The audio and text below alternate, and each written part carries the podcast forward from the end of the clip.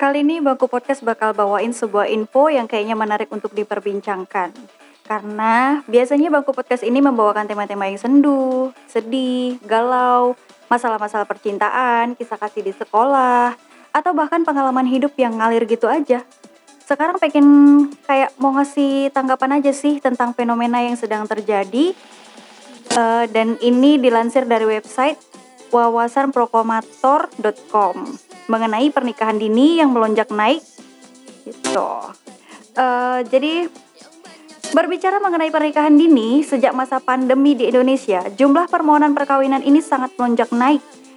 Pernikahan dikatakan sebagai pernikahan dini ketika seseorang menikah ketika umur di bawah 19 tahun.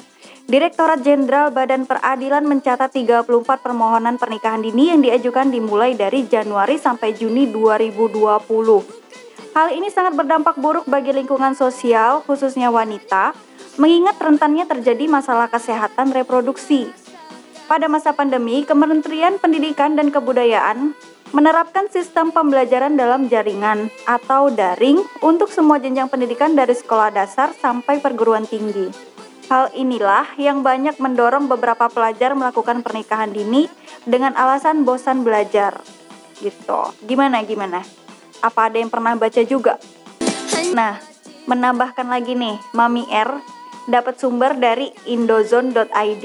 Nah, di situ disebutkan bahwa selama 2 tahun belajar online, 300 belajar di Kalimantan Tengah diam-diam menikah. Wadaw.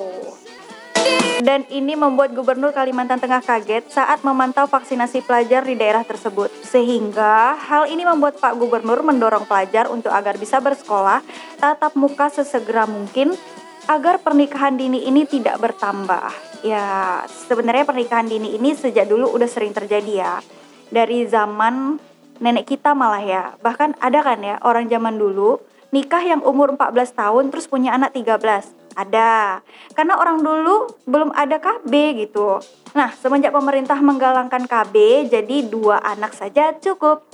Usia menikah untuk perempuan 21 tahun, laki-lakinya 25 tahun. Keterbatasan banyak hal yang akhirnya warga tidak terhimbau. Jadi ya udahlah, ada yang mau nikah. Kui gitu istilahnya dan sekarang faktanya di masa pandemi ini terjadi lagi hal seperti itu. Cuma bedanya adalah terjadi karena wabah kan, di mana yang harusnya sekolah, belajar karena dirumahkan setahun lebih, sekarang udah masuk dua tahun, akhirnya memutuskan untuk ya udahlah nikah aja buat menghindarin zina gitu. Sebenarnya nggak salah juga sih untuk berpikiran seperti itu, tapi kan seperti artikel dari Wawasan Proklamator sebutkan bahwa akan ada dampak kesehatan pada wanita dan tidak menutup kemungkinan pria juga akibat pernikahan dini ini gitu. Di mana mental remaja dengan mental seseorang yang pas kematangan saja berbeda gitu. Kadang usia yang sudah pas atau matang untuk menikah saja masih belum siap mentalnya untuk menikah kan, apalagi ini masih remaja coba di mana emosi masih tidak stabil. Dan dari segi perekonomian juga, ya kalau salah satu pihak mempelai pria atau wanita yang merupakan saudagar kaya, punya usaha di mana-mana, dan memang bisa bertanggung jawab sebagai kepala rumah tangga, ya silahkan. Tapi balik lagi, pernikahan itu tidak mudah adik-adik. Bagi yang mudah ya dimudahkan. Tapi nggak sedikit juga yang mengalami hal-hal sulit di pernikahan apalagi di saat usia kita sedang ingin-inginnya berpetualangan, mencoba ini itu, jalan ke sana kemari. Nikmatin aja masa remajanya. Memang kita terhindar dari dosa, tapi itu bukan juga jalan atau solusi terakhir menghindari dosa juga ya, Wak.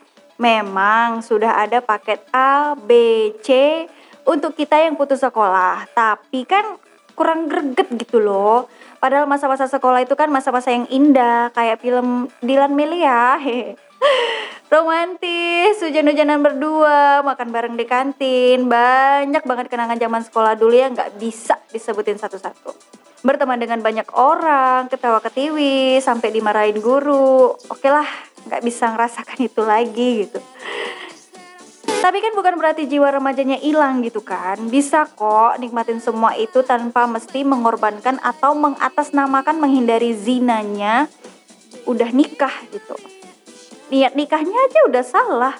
Memang sih ada sisi plus minusnya yang kita lihat di sini. Bisa jadi karena faktor ekonomi, keluarga yang tidak sanggup yang tidak sanggup kan harus online, harus ada handphone. Di mana udah ada handphone harus ada kuota.